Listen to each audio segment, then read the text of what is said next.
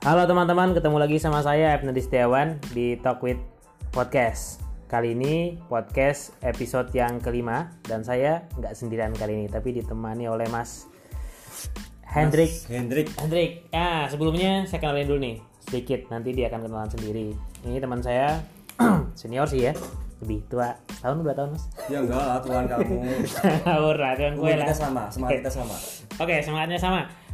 Eh, Mas Hendrik ini seorang eh, bisa dibilang entrepreneur muda di bidang properti. Dia punya eh, mengembangkan eh, properti atau developer lah bahasa sekarang kalau Iya, kayak gitu developer. aja. Developer. Apa sih namanya, Mas? Eh, sekarang Pringgo Dani ya? Ya, developer eh, yang lagi dikembangin di Purbalingga, nama perumahannya Pringgo Dani Residen. Nah, Prigori Residence. Nanti cerita lebih banyak nih di sini nih. Siap. Eh, selain itu juga ngembangin bisnis di bidang renovasi. Properti juga sama, cuma kalau di perumahan kan singkat cerita ya, kalau di perumahan kan biasanya kan kita udah ngembangin lahan, lahan, lahan mentah, kita bikin matang, kita jual. Kalau yang di properti satunya ini, aku lebih langsung ke konsumen itu dapat konsumen apa yang mereka mau kita garap semuanya, entah itu fisik bangunannya ataupun dalam rumahnya, eksterior interiornya. Oke, menarik sekali. Jadi kalau teman-teman nanti pengen bangun rumah, beli rumah, ya. nah, nanti, kita bisa di belakang kita bahas lebih bisa lebih, bahas lebih- lebih dalam. lebih dalam. Tapi hari ini kita nggak jualan, nggak nawarin barang ke teman-teman. Tapi kali ini kita ngomongin satu tema yang uh, menurut saya lagi ini juga nih di teman-teman Menarik ya? seusia kita. Emang menarik ini ngomongin soal properti. Ya paling gampang satu properti yang paling urgent kan di kita kan rumah nih. Iya.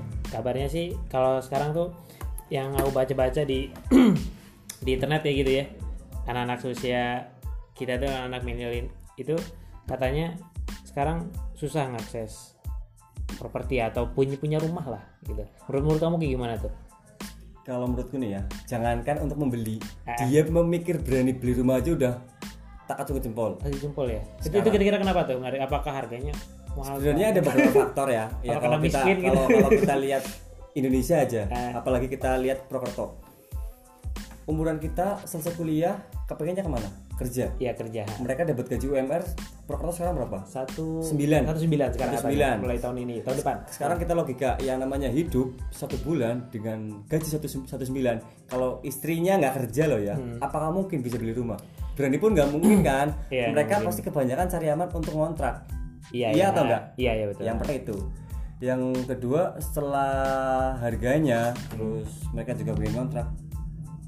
Rumah yang ditawarkan itu cenderung harganya udah mahal. Ma- kira-kira berapa sih sekarang yang ukuran Berapa? 32, 45, 60, 65. Eh bentar, kita jelasin dulu nih. Siapa tahu ada teman-teman yang memang belum paham Oh, jenis-jenis ukuran rumah gitu kan. Oh, Tipe-tipe iya, iya. rumahnya dulu Tipe-tipe kasih tahu rumah. dulu.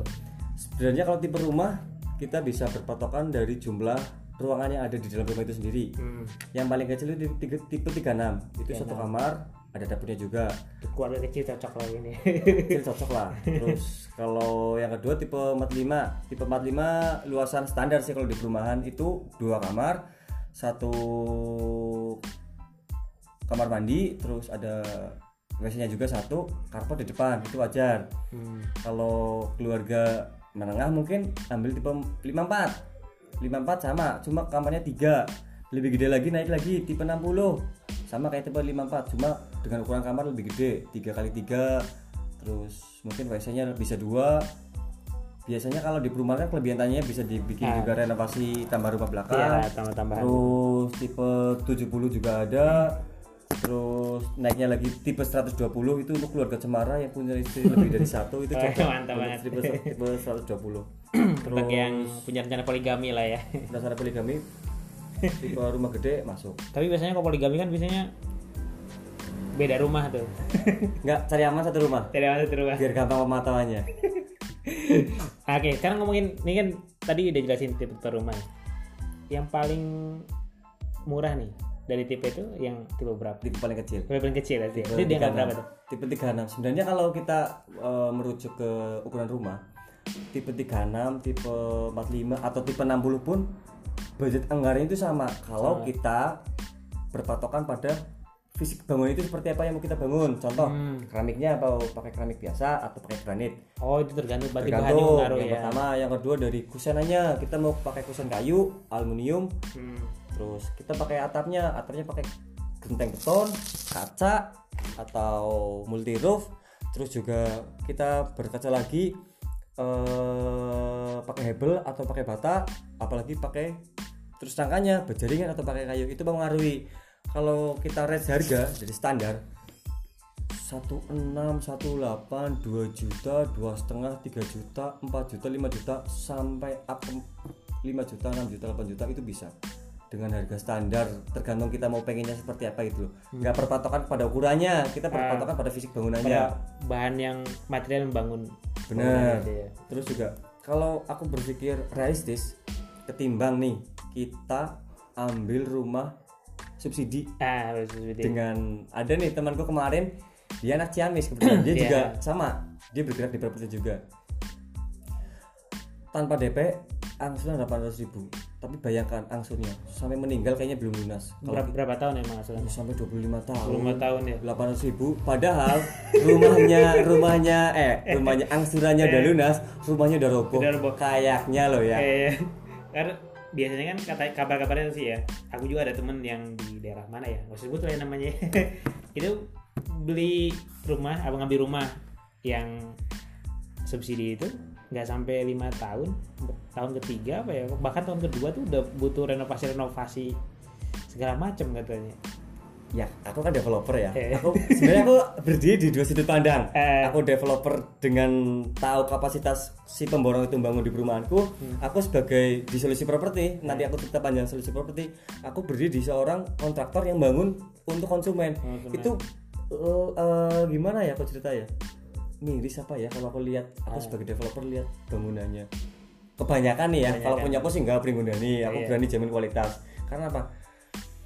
Harga borong contoh aku sebagai developer kasih ke subkontraktor satu dua juta seratus katakanlah. Hmm. si sub- subkon itu pasti kan cari keuntungan. Nggak Iya, mungkin kan ya. keuntungannya seratus ribu dua ribu. Pasti kan lebih. Iya. tiga ratus ribu atau empat ratus ribu. Berarti kan yang mereka bangun itu kan di kisaran 1,8 kenapa? Tadi di awal aku ngomong budget berapapun itu bisa jadi rumah. Cuma rumahnya itu awet atau tidak itu kan tergantung soal ya. tergantung itu juga. Terus berikutnya eh, kenapa banyak perumahan itu ya itu kembali lagi ke, ke, ke, ke awal kita cerita cepet roboh atau cepet apa?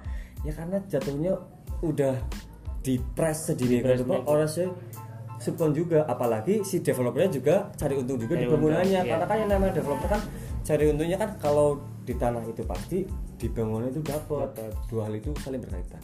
Hmm, berarti kan rumah bagus apa jelek tuh itu juga tergantung bahan ya kan dan kemudian nanti pengaruh ke ke harganya. Tapi ini kita mungkin buat teman-teman nih yang punya rencana atau mungkin punya resolusi tahun 2020 nanti Pengen beli rumah. pengen beli rumah. Kayak kasih aja nih range kira-kira nih kalau ukurannya paling kecil itu mereka perlu nyiapin uang berapa sih kira-kira gitu? Oke apa kita- di angka kalau se- 50 ini ini ini kita pakai tanah nggak apa hanya bangunan kita bangunannya aja Iya, ya bangunan mungkin aja. tanahnya punya mertua atau Punya punya mertua, iya kan Eh, enggak nih, kita ngomongin dari yang beli dulu deh. Eh, maksudnya beli di perumahan nih. Oh, beli di perumahan. Nanti kita kemudian selanjutnya kita ngomongin yang kalau bangun berapa gitu. Kan gue yang di tiga enam ya Hmm. tiga tipe tiga di enam Prigodani deh berapa deh? kalau di Prigodani aku tipe 45 nya itu di kisaran harga 350 juta 120 juta ya. Kalau kita lihat lagi di perumahan lain tipe-tipe 45 Hmm. dengan besar yang sama di Banjarnegara itu cuma 200 juta. 200 juta banyak 45 karena Beda setiap daerahnya kan pasti harganya beda. Karena kan tingkat perekonomiannya UMR-nya juga beda-beda. Di Purwokerto tipe 45 itu nyampe 400 sampai 500 di Purwokerto. Juta itu kalau ngumpulin dari UMR tuh harus berapa tahun itu ya? sekarang itu kalau aku lihat harus memang, pinjam mertua ini. eh, itu pinjam mertua tetangga bla bla bla itu harus dipinjam semua. Eh, terus kalau kita berbicara kita bangun sendiri. Ah, oke. Oke, ada sisi menarik mana sih Nah, tipe 36 contoh kita harga standar 2 juta 500 per meter. per meter. 90 juta udah dapat satu rumah itu kalau tanahnya punya mertua Wah, atau tanahnya dihibahin Dihibahin bapak ya. kalau sama tanahnya berapa kira-kira harga tanah? tanah di sini Purwokerto loh ya Ah. Purwokerto kita ambil termurahnya 8 juta aja 8 juta per bin per meter. per ubin Ubin, ubin. satu ubinnya kan 14 meter ya Nah, berarti coba benar tip eh, 14 8 juta nih siapa kali teman-teman tahun 2020 ada rencana bikin rumah katanya kalau bikin sendiri itu lebih murah cuman tanahnya harus dari ya kalau nggak dikasih bapak ya dipinjemin sama mertua. Kita kita berarti kalau per ubinya 18 8 juta kisaran kalau kita bangun tipe 36 tapi kan yang namanya di Purwokerto kan nggak mungkin ada orang yang jual tanah cuma dua ubin. Iya iya iya. Nggak? Nah. pasti kan skalanya gede. Kalau kita berbicara ubin kita ubin aja realistis. Satu ubin 8 juta. Paling kan habis buat rumah kan dua ubin dua ubin tiga ubin lah. Katakan tiga ubin 8 kali tiga 25 juta. 4 juta. Tambah tanahnya tambah bangunannya 99 123 juta dapat satu rumah. Satu rumah ya. Satu rumah. Dibulatkan lah 150 50 juta udah dapat rumah. Tipe 45 45 ya. Di Purwokerto.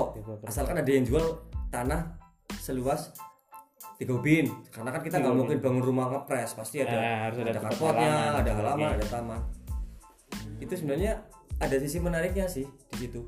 Terus juga kenapa eh, cenderung kalau aku sih mengarahkan lebih baik kita beli tanah. Beli tanah bangun sendiri. Bangun sendiri. Sendiri itu bisa terus juga kalau mas aku takut lah nanti over budget atau aku takut lah nggak tahu di mana gambarnya kebetulan ya kayak kita sendiri kita punya tim Ah. untuk bangun-bangun rumah kayak gitu bangun rumah gambar rumah. Toh kalau semisal keluarganya ada yang kontraktor mungkin bisa beli gambar rumahnya aja. Terus kalau kita eh, lihat nih rumah kan ada macam-macam itu rumah.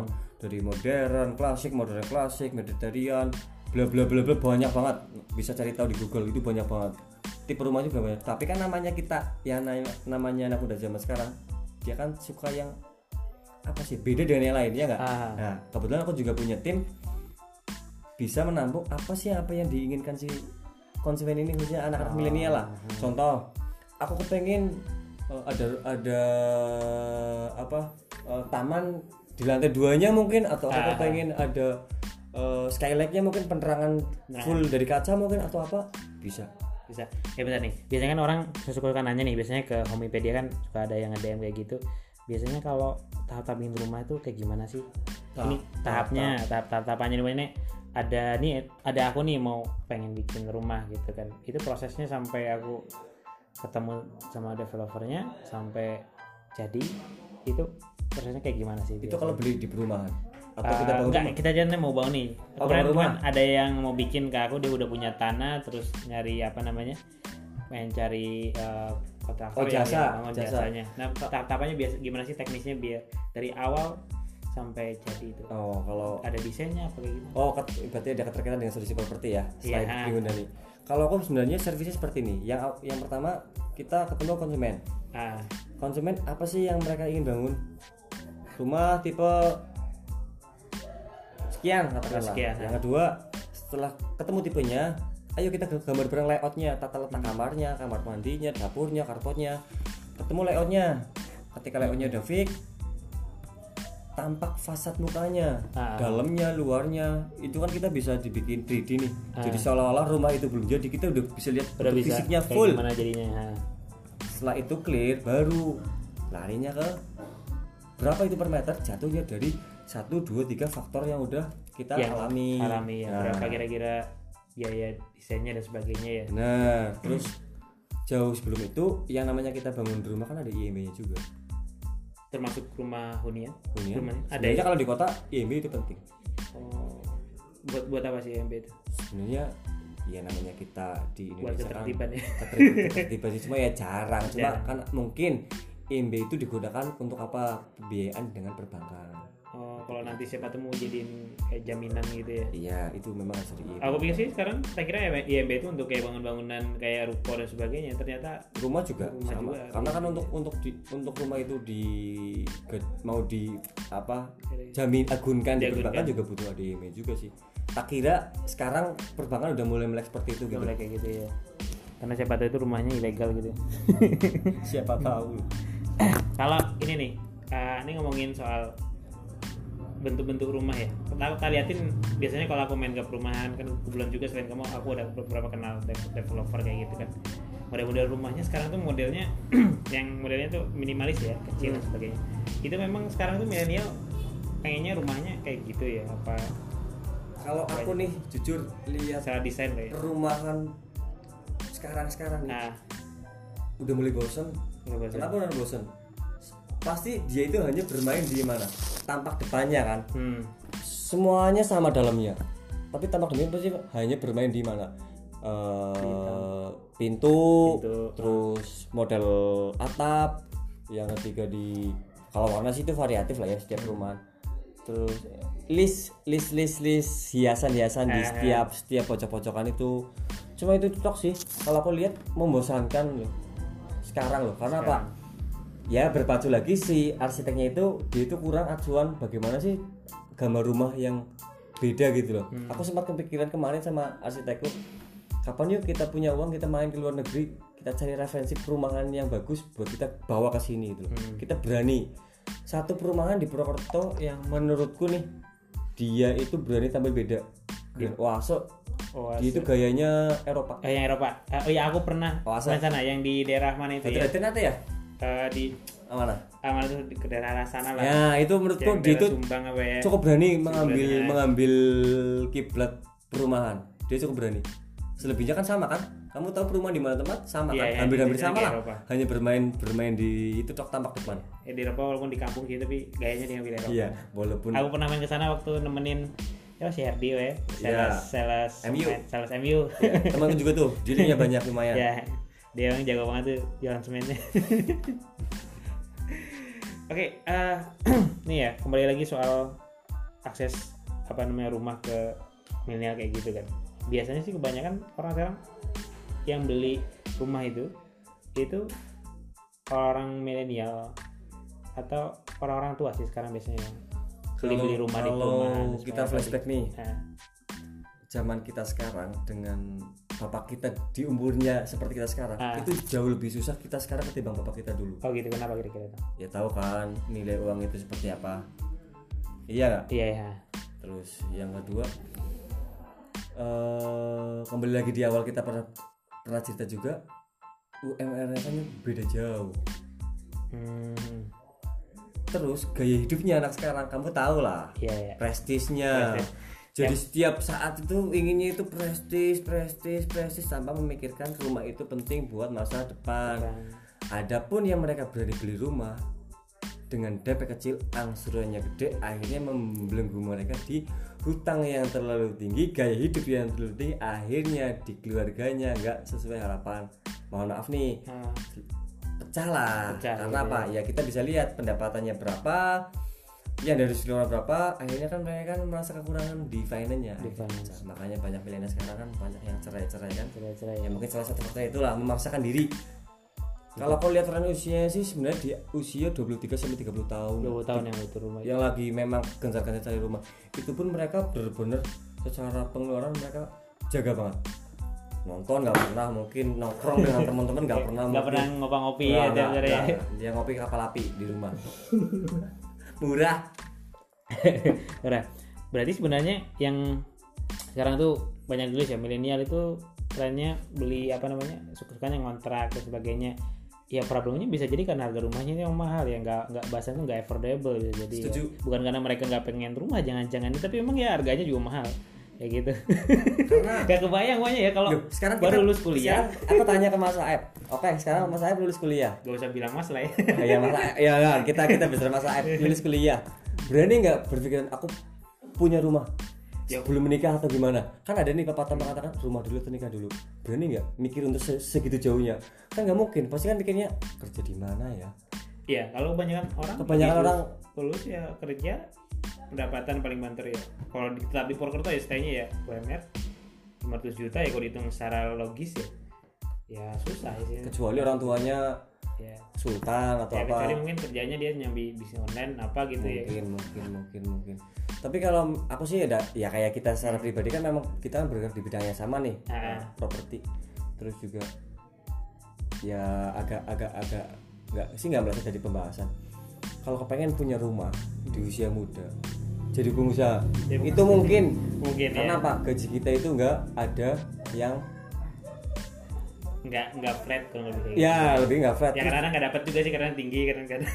tapi kan pasti dapat kan Iya. walaupun kita effortnya di awal lebih Iya. tapi itu pasti dapat salah satu itunya ya jadi kan sekarang kan gambar-gambarnya seakan-akan oh narasinya bahwa milenial itu nggak nggak nggak tapi butuh rumah ya. Padahal faktanya emang harga propertinya memang bener-bener tinggi. tinggi banget ya gitu. Ya bayangin kalau dengan gaji segitu 500 juta ya agak sulit juga. Tapi aku juga pernah berpikiran realistis nih. Aku juga kepengen aku punya perumahan yang harganya itu masuk untuk milik kaum milenial. Katakanlah si developer itu nggak usah cari untung terlalu tinggi. Hmm.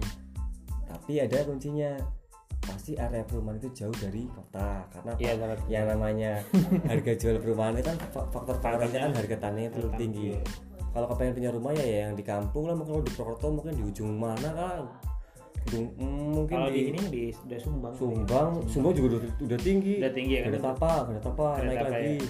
yang dekat curug cehengan ya. Sana itu masih murah ya walaupun aksesnya nggak terlalu ya kalau menurut aksesnya nggak terlalu sulit sih karena jauh banget sih kalau sekarang ya karena kotanya belum tumbuh banget.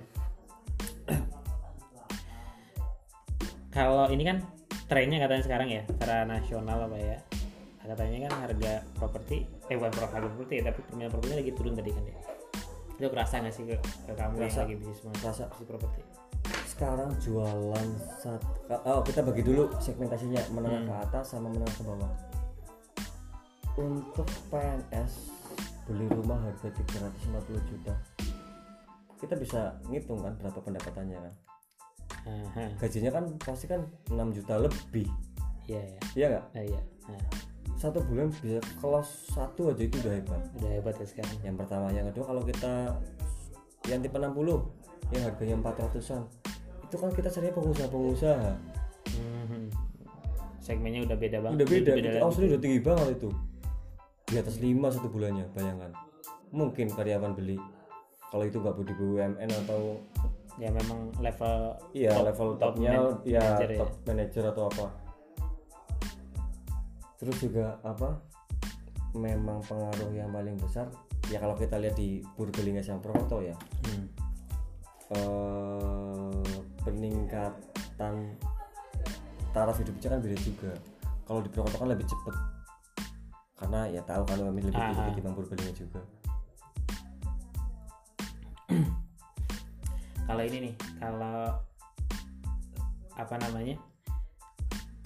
Eh, ini kayak gini. Kalau dari segi persaingan nih kan itu kan di sekarang di Purwokerto ya terutama di Purwokerto ya. Kan jumlah developer itu kan baik yang udah pemain lama atau yang baru nih. Kita ngomongin ke bisnisnya cerita-cerita pengalaman hmm, sampai nih ngelola bisnis. Kan sekarang developer banyak banget nih ngomongin rumah dan sebagainya. Itu secara pasar di Purwokerto itu masih masih ada ini nggak maksudnya persaingannya itu masih sehat. masih sehat apa enggak? Atau setidaknya itu pasarnya itu masih ada nggak sih itu level Purwokerto kalau kita berbicara pasar Purwokerto itu selalu ada. Tapi aku sempat kemarin dapat cerita dari temanku regulasi perumahan itu lama-lama itu di- dibikin susah gitu loh. Di mana? Di luas tanah bangunannya. Contoh sekarang ada regulasi baru mungkin nih aku nggak tahu di di Purwokerto akan berlaku kapan contoh tipe rumah 45 luas tanahnya itu harus 100 meter persegi. Hmm, Berarti kan kalau si developer itu modalnya nipis, tipis luasannya nipis kan nggak bisa bikin perumahan. iya iya. A- Ada beberapa faktor yang aku lihat monopoli perumahan itu semakin semakin di, digencarkan oleh beberapa berapa yang pemain lama pastinya ya kan? ya tahu lah ya pemain lama di Purwokerto siapa aja kan pasti tahu. Ah, tapi kita nggak nggak offense mereka sih. Iya. Akhirnya larinya ke situ. Tapi kalau untuk untuk market di Purwokerto masih sehat. masih sehat ya Temanku aja tadi kan di mana? Di, sekarang kan di retail lagi ada pameran properti tuh. ah Lumayan tuh dia udah closing 5 selama pameran ini. Akhirnya ya cukup bagus. Itu kalau yang beli ke properti itu berarti nggak cuma orang Purwokerto doang kan? Biasanya ada orang orang dari Jakarta dari Jakarta. Purwokerto. Kebanyakan juga mereka cari untuk investasi juga sih sih. bukan hanya bukan sebagai tempat tinggal doang berarti kan ya? Investasi. karena aku lihat pernah main ke mana? Perumahan yang itu aku lupa namanya. Sapir? ya sapir lah yang itu. Ya banyak banget rumah yang kosong. Bahkan rumah gede banget itu kayak nggak nggak terawat gitu kan di saat lain banyak yang nggak punya rumah. Wah ini ada rumah bagus nih nggak ditempatin. Itu berarti orang yang beli karena ini ya investasi. Investasi jangka panjang. Kalau aku lihat investasi. Karena jangankan di Purwokerto, diperhatiin aja yang notabene wisatanya nggak nggak sefamiliar Batu Raden, ada juga yang boleh dibangun villa di situ. villa ya. Villa. Dan villanya ada yang nempatin? Ada. Karena lihat kan kalau aku lihat mereka kan lihatnya jangka panjang. pastinya di sini bakalan ramai gitu. Setelah melihat Purbalingga akan jadi bandara. Nggak mungkin kan Iya, iya. orang lewatnya hanya lewat dari berarti kalau kita lihat jalurnya kalau dari Pemalang oh iya Perhatiin itu yang ini kan strawberry ya strawberry. Strawberry itu kan kalau lurus dikit maju kan udah Pemalang Iya. itu kan bisa menjadi jalur alternatif juga si pebisnis juga membuat jalur jalur Jalur- jalan itu sendiri Juga sih ya. Berarti kalau udah mikirnya udah pada jauh-jauh ke sana. Tuh, Tapi mungkin itu berarti orang-orang yang levelnya udah udah tajir sih ya. Iya. Karena bisnis properti kan walaupun dia terus naik ya kan, tapi dia kan bukan bisnis yang yang apa namanya itu cash flow-nya cepet ya enggak sih? Kecuali kalau dijadiin kos-kosan namanya kan. Iya, kalau nungguin value-nya naik loh ya. kalau kita lihat value value naik memang kos-kosan lebih bagus sih Iya bagus. lebih bagus karena kita karena kita bisa gampangannya kita hitung per satu pintu berapa ratus dikali berapa pintu dikali berapa tahun berapa Ya, kayak berapa gitu kan. iya lah ke depannya itu lebih bagus Iya bagus. di kos-kosan Kos-kosan. Oke, eh, kayaknya kita ngobrolin tentang ini deh, tentang bisnis secara umum. Eh, kalau orang luar kan lihatnya kalau bisnis properti itu kayaknya enak ya. Aku juga beberapa ada temen tuh yang masih muda juga kemarin ada temen dulu sama-sama di organisasi di HMI itu bikin perumahan juga. Kayaknya asik tuh punya punya punya perumahan ya kan. Ya keren lah punya bikin perumahan ya kan. Gimana gak keren bikin perumahan banyak gitu kan kayaknya juga modal yang berputar atau cash flow-nya juga kan apa namanya kadang ratusan juta bahkan miliaran aslinya kayak gimana sih kalau bisnis ini gue sebagai developer muda nih. Ini pertama kali kan ngembangin. Ah kalau kalau kalau perumahan aku pertama. Kalau dibilang kecemplung kalau dibilang ada yang pengen kan? kalau dibilang kecemplung di perumahan aku kecemplung. Kecemplung nah. kalau dibilang bangkit ya harus bangkit. Berbicara perumahan itu bukan modalnya gede. Oh. Tanahnya perizinannya bangunannya. Itu pun sebenarnya bisa nggak modal. Itu ada ada trik-triknya Hmm. Lah.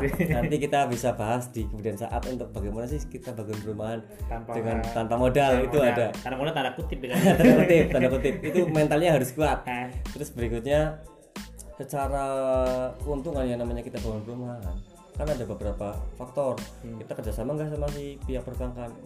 Pembiayaan rumahnya sendiri kesimpulannya kalau rumah itu belum laku semuanya kita belum dapat untung. Lepas Itu aja. gitu aja ya. Sesimpel itulah. Simpel itu. Makanya aku lari nggak lari sih. Hmm. aku berpikir aku udah di sini aku tahu medan perang city kenapa aku nggak bikin aja solusi properti itu Hmm, yang pergerakannya kan sebenarnya sama. Nah, sama. Iya, kita sama bangun aja. rumah cuma kita lebih servis langsung si konsumen ya, gitu loh. ya, konsumen. Konsumen punya tanah yuk aku bangunin. Iya. yuk kita gambarin atau aku pengen bangun sendiri yaudah aku gambarin. Aku nggak punya uang untuk biaya bangun. Aku kerjasama dengan pihak si pembiaya itu. Biaya itu nah dengan ya untuk untuk untuk sistem pembiayanya sama lah hampir sama lah nanti bisa teman-teman yang ingin tahu bisa buka aja instagramnya di solusi properties kalau di perumahannya di Bingung Residen nanti bisa tanya-tanya lebih jauh via DM atau via WA biar lebih intens lah karena kalau di sini aku jadi semua mungkin sampai subuh nggak kelar-kelar ya nanti tinggal DM aja kalau nggak tadi di Instagramnya apa soal properties ya nanti di Instagram Homipedia nanti Hmm. tak apa namanya tak posting di Instagramnya juga eh ngomong-ngomong nih sebelum eh, kita ini kita tutup nih Eh, bisnis sudah dari sejak kapan Mas? Awal-awal mulai bisnis banget nih? awal mula bisnis 2014 14 masih kuliah. Masih kuliah. Aku udah langsung terjun di dunia tambang. Tambang udah langsung berat aja nih. Biasanya anak sekarang yang belajar bisnis semuanya jualan risol jual apa. Bisnis karena tambang. itu bisa orang tua. Tua. orang tua udah udah usianya udah berlanjut secara ya. fisik dia udah nggak nggak mampu tapi pikiran dia masih fresh.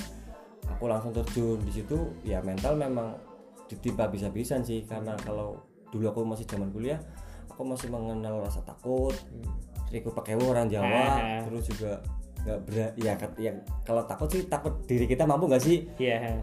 Terus keberanian kita berhadapan dengan orang lain terus gesekannya banyak bisnis banget. tuh gesekannya di banget luar biasa. Kondisi. terus juga aku mulai 2014 2015 16 17 sampai pada titik naik turunnya tambang ya aku udah ngerasain sih dari pendapatan yang ribu ratusan ribu sampai ratusan juta dalam satu hari satu bulan aku udah udah udah Udah ngalamin udah ya. ngalamin.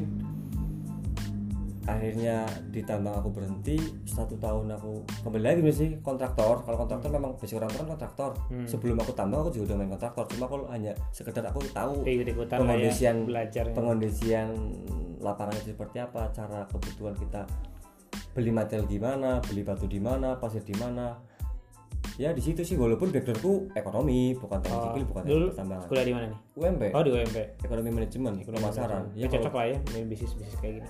Cocok nggak cocok nih sih. Cocok nggak cocok. Ya, ya. ya kalau kalau dibilang bisa ya karena terbiasa. Karena itu terbiasa. paling gampang bisa karena terbiasa. Kalau orang bilang aku nggak bisa lah aku nggak mampu bla bla bla nggak punya modal. Bullshit. Modal kita ya teman-teman kita diri kita sendiri. Ya, kalau aku nggak bisa gambar aku nggak bisa ini itu ada orang yang bisa ada, orang yang mampu kenapa kita nggak kerjasama? Tinggal di apa namanya itu di dirangkai aja ya. Iya, kita bikin skin bisnisnya, kita bikin sistemnya, ayo bagaimana sama-sama baik, pasti itu jadi bisnis. karena nggak bisa semuanya harus kita belajar sem- semuanya. Nggak bisa kita itu bisa ya kan? Kalau manajemen lama, kalau apa apa sendiri itu gampang banget diserang oleh pihak lain, terutama pesaing. Bisnis sekarang itu kan banyak pesaing, makanya kita punya tim biar kita itu saling bisa kolaborasi dengan tim-tim kita gitu. Iya. loh. ini kayak solusi properti sama homepad kayak gitu ya Ya kita kan matching di situ. Iya, matching sama-sama di renovasi aku sih nggak nggak nggak main di developer ya kan Kayaknya tadi nanya-nanya yang developer Nah, kayaknya nah, asik tuh Nantinya, Developer. nantinya mungkin Nanti bisa lanjut, ke developer bisa. ya masalahnya punya mimpi ya kan Mimpi itu pasti. ya nggak bisa bikin susah beli rumah ya kenapa nggak kita bikin perumahan aja kayak gitu kan Setuju. siapa tahu nanti dapat satu kan tuh perumahan itu kan Nah, tinggal aku aku juga, kita aku juga aja pikir gini, aku pengen bangun rumah di Purwokerto biar apa? Aku punya satu rumah yang itu bikin aku sendiri gitu. ya asik kayak gitu ya Asik. Terus juga ada lagi, aku pengen punya tanah. Yuk kita teman-teman patokan kita beli tanah Hmm. dengan luasan karena kan masalah kita di awal kan nggak mungkin kan kita beli tanah cuma tiga ubin harus Iya, ratusan ubin. Kenapa kita nggak patungan 10 orang kan, lima orang kan? Walaupun itu nggak dihuni, investasi kan? investasi ah, nilai tanah selalu tumbuh ya kan Kenapa ditabung? Mending dibeli tanah kalau nggak dibeli emas kan? iya ya.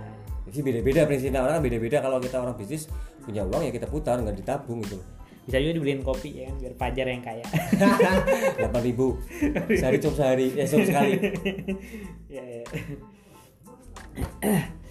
ya eh, udah 30 menit nih Oh nggak kerasa udah ya? 30 nggak kerasa ya ngobrol-ngobrol nih mungkin Apa ya yang kita omongkan di 30 menit ini?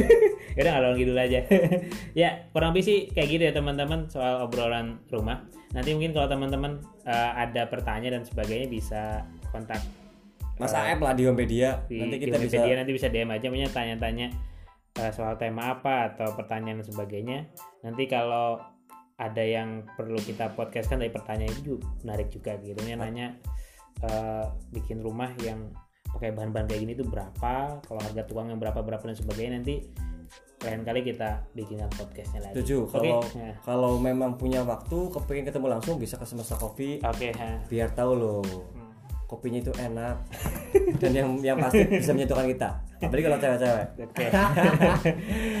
Oke, ya gitu teman-teman. Terima kasih yang sudah dengerin sampai selesai. Sampai jumpa di episode selanjutnya. Selamat malam pagi mungkin udah udah pagi nih Oh, udah jam jadi satu jam pagi. satu ya. Oke. Assalamualaikum warahmatullahi wabarakatuh. Bye bye.